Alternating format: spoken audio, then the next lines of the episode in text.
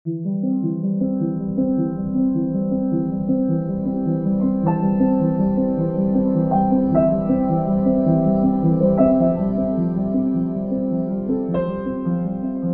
går indad er en podcast, hvor vi går på opdagelse i den indre verden, i den menneskelige bevidsthed. Vi tager afsæt i drømme, for drømme kan vise os vej, og de kan sætte os i forbindelse med noget, der er større end os selv. Jeg hedder Sara Varne Berg, og jeg har sat mig sammen med Joanna Marie Nielsen, som er forfatter til Den Glemte Virkelighed, en bogserie om drømme, bevidsthed og møder med den åndelige verden. Hej Joanna. Hej. I dag der skal vi snakke om det, som du kalder døsens drømmerier. Ja. Og jeg har stusset lidt over det her døsens. At døse er ikke så meget et ord, man bruger i dag. Men, så jeg synes, vi skal starte med, at du fortæller lidt om, hvad, hvad er døsens drømmerier, og hvorfor du lige valgt at bruge det ord? Øh, ja, så det er jo bare sådan et andet ord for det, og man kunne også kalde det for slumre eller sove ind, altså indsovning eller opvågning. Det er sådan den fase, hvor man er mellem, mellem det at være vågen og det at drømme eller sove. Mm. Øh, man kalder det også for semisøvn, en halvsøvn, så man har nogle karakteristiske træk for det at være vågen og helt opmærksom og bevidst om, hvad der foregår, og det at drømme. Man er sådan et sted imellem det. Ja. Og det, der kan ske i den fase, for altså nogen har det rigtig meget, når de falder ind om aftenen, så kan man, måske kender man det, at man har nogle tanker, som man selv styrer. Man ligger og tænker på et eller andet, og lige pludselig kan man mærke, hov, nu bliver det taget over af et eller andet indenfra, der så styrer forløbet. Altså lige pludselig får tankerne ligesom deres eget liv. Og det er egentlig det, jeg hentyder til. Øh, nogle mennesker har så meget sådan stærke øh, visuelle fænomener, der sker nærmest sådan på nethinden i den her tilstand. Det kan være enkelte billeder, og det kan også være sådan nogle stjerner og prikker og lysglimt og geometriske figurer. Og alt sådan noget, der ligesom hopper og danser på nethinden. Og det kan sådan blive til mere sådan figurativ ting, så det kan være sådan hele film, der udspiller sig for det indre øje. Øhm, og det er egentlig sådan det, der ligger i det. Mm, det minder mig lidt om noget, jeg nogle gange kan opleve, at jeg måske vågner om natten, og så ligger jeg et godt stykke tid og ærger mig over, at jeg ikke kan sove.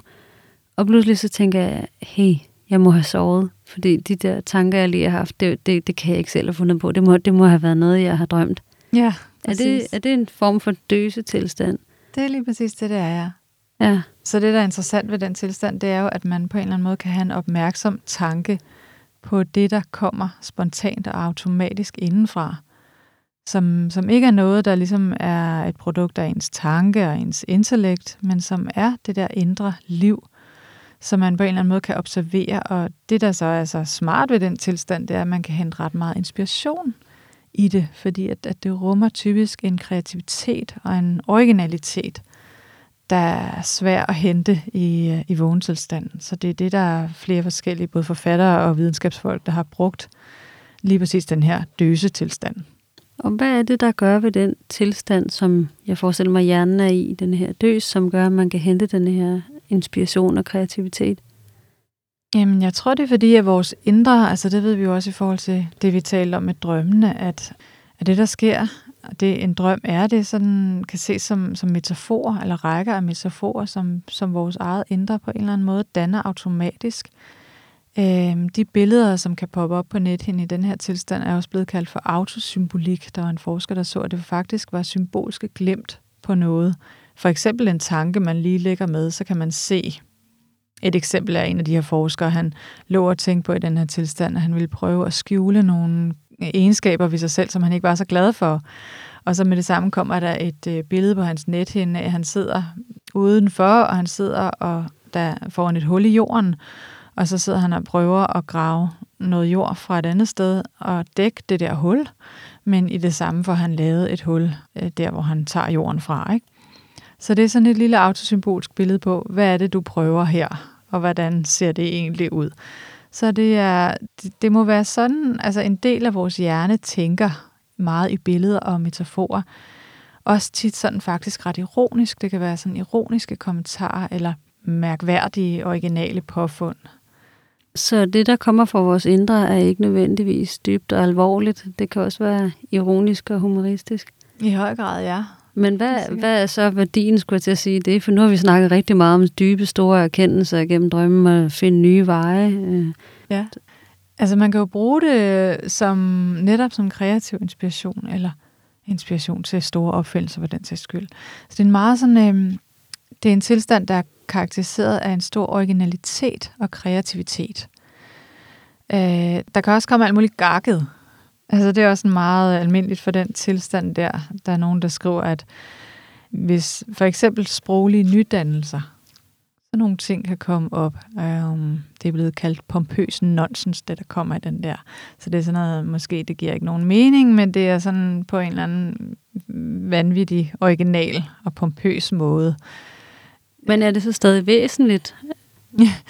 Jamen, det kan rumme en, øh, en mening øh, alligevel. Altså, man kan også tage, der er jo forskellige, der er blevet inspireret af den tilstand. Øhm, altså, kreativitet kan jo godt være lidt gakket, eller det er jo nytænkende på en eller anden måde. Vi kan tage sådan en opfinder som øh, Thomas Edison, han brugte rigtig meget det at døse ind. Han havde sådan en seng stående, eller en, en sovesofa på sit arbejdsværelse, hvor han lagde sig i løbet af dagen, øhm, og faldt ind og fik idéer på den måde også til, til sin opfindelse. Han opfandt jo elpæren og gramofonen og forskellige andre ting. Mm. Der er også øh, videnskabsfolk, altså for eksempel den tyske kemiker Kekulé, som er så meget berømt for sin opdagelse af, af benzenmolekylets struktur. Øh, han så, han sad også sådan under en døs, og så var der nogle øh, figurer, atomer og forskellige ting, der hoppede og dansede og boldrede sig for hans indre øje. Og pludselig var der så en af de her lange strukturer, der greb sig selv i halen, som bed sig selv i halen. Og det han så vågnede og tog med sig fra det, det var, at molekylet benzen, som han, man havde været meget optaget af at finde ud af, hvordan det var opbygget, og han kunne så pludselig se, at det var en ringformet forbindelse. Og det lyder måske som en ubetydelig opdagelse, men den er blevet sådan kaldt for øh, den største opdagelse inden for kemiens verden i det 19. århundrede. Så den var ret vigtig i forhold til, hvordan molekyler kan være opbygget, for det var sådan en ny form, øh, man så der. Så, så man kan jo bruge det til at få indblik i naturens orden og naturens systemer. Og er det fordi, når vi så halslumrer, kunne man også kalde det, ja så er noget i vores hjerne aktiv, som ikke er aktiv, når vi har den mere tænkende præfrontal hjerne tændt i løbet af dagen. Altså slukker den for nogle andre mere kreative, intuitive sider af os? Ja, det er helt klart min opfattelse, at det gør det. Mm-hmm. Øhm, og det er også derfor, at man kan bruge den her tilstand. Det bruger jeg selv meget. Hvis man er i tvivl om noget, for eksempel, og man går og spekulerer, altså så er det nogle gange ikke ens ens dagsjeg, der kan løse et eller andet. Så man står i en situation, man er i tvivl om, skal man det ene, eller skal man det andet? Man kan gå og tænke og tænke, og det fører ikke til noget. Øh, så kan man, når man lægger sig om aftenen, prøve at være bevidst om, hvad der dukker op. Altså prøve at have det her spørgsmål inde i sig, og så se, hvad der dukker op spontant indenfra. Ja. Altså, jeg har selv også sådan det med, at jeg Øh, hvis jeg har en problemstilling, så har jeg det, når jeg, der kommer nogle små opvågninger i løbet af natten, eller når man vågner om morgenen, så kan man også ligge og ligesom have det der problemstilling i mente, og så kan der stadigvæk være så meget af det indre billeddannelse. Mm, man er ikke så vågen, så man har blokeret det helt, og så kan der komme noget indenfra som et svar.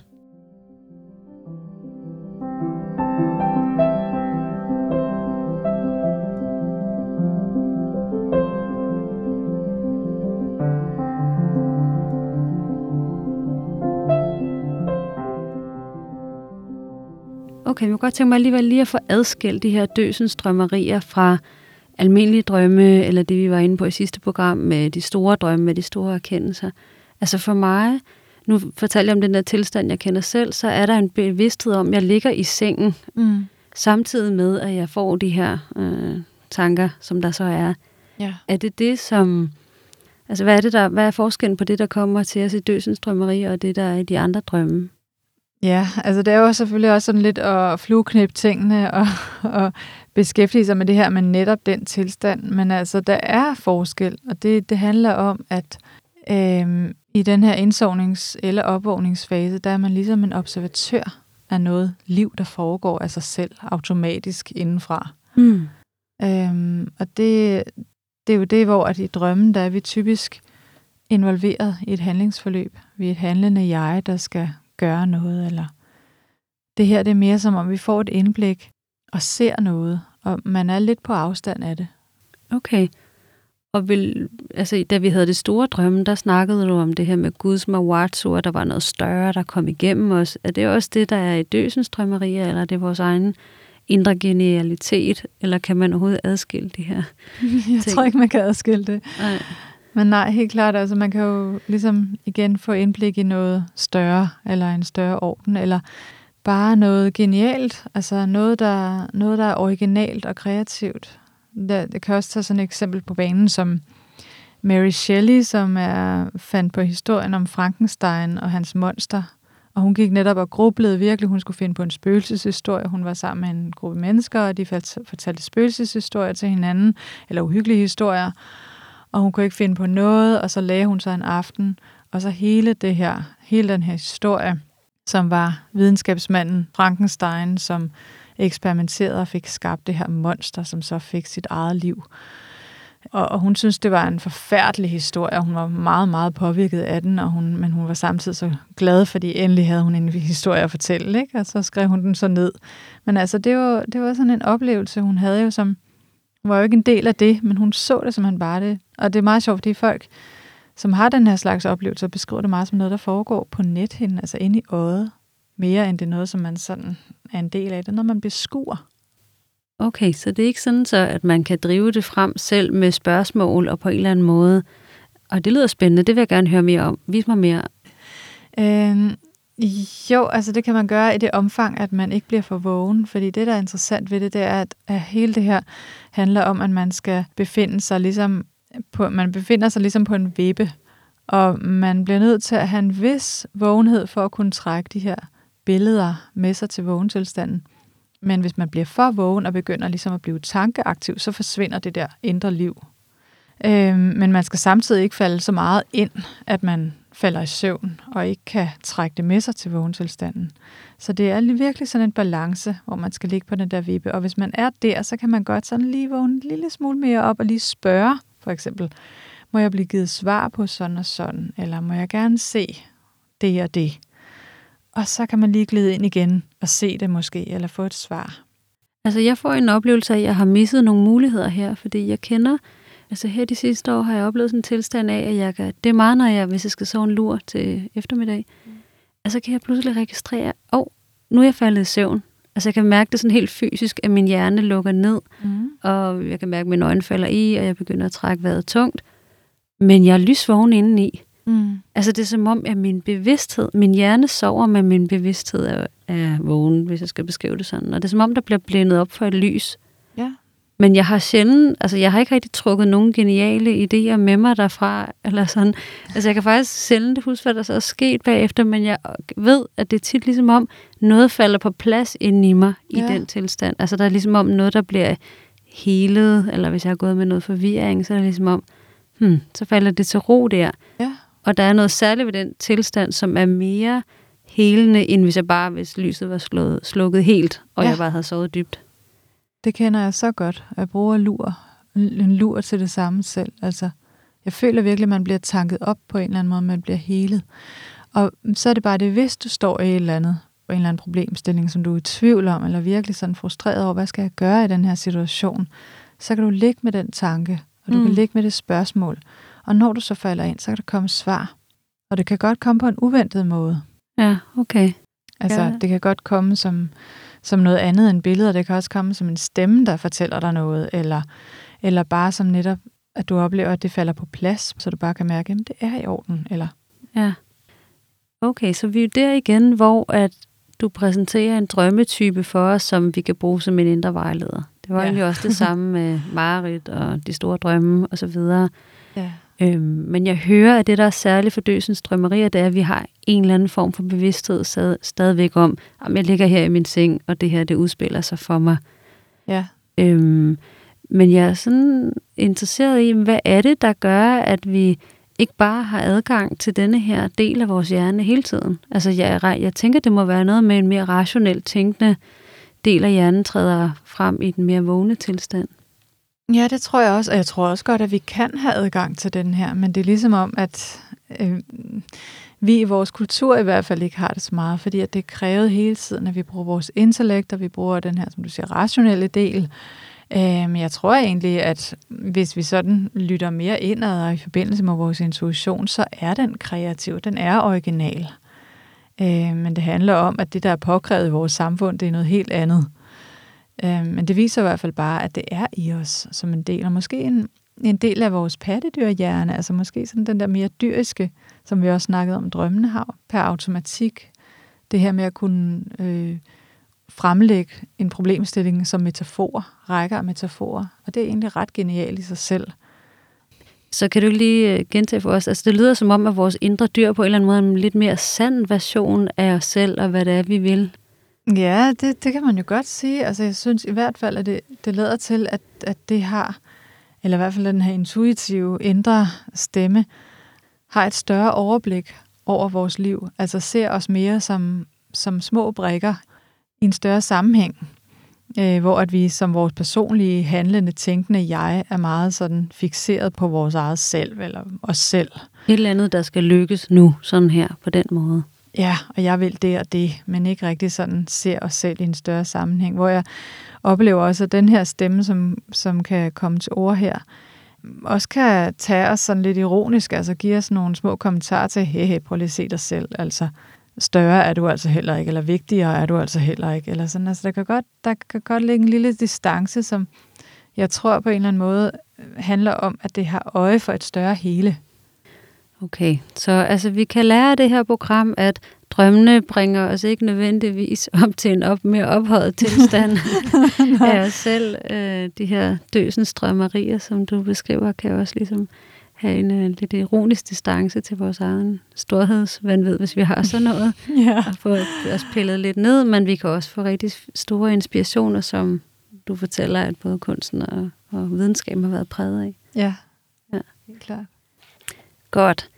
Jamen øh, hermed så, øh, så slutter vi det her program. Ja. Det har været super spændende igen. Ja. Næste gang, der skal vi tale om transcendens, som jeg glæder mig rigtig meget til. Ja. Hvad, hvad det er for noget. Det er noget spændende noget med at rejse til andre verdener og opleve sig selv på en helt anden måde. Uha, godt. Mm. På genhør. Ja, på genhør.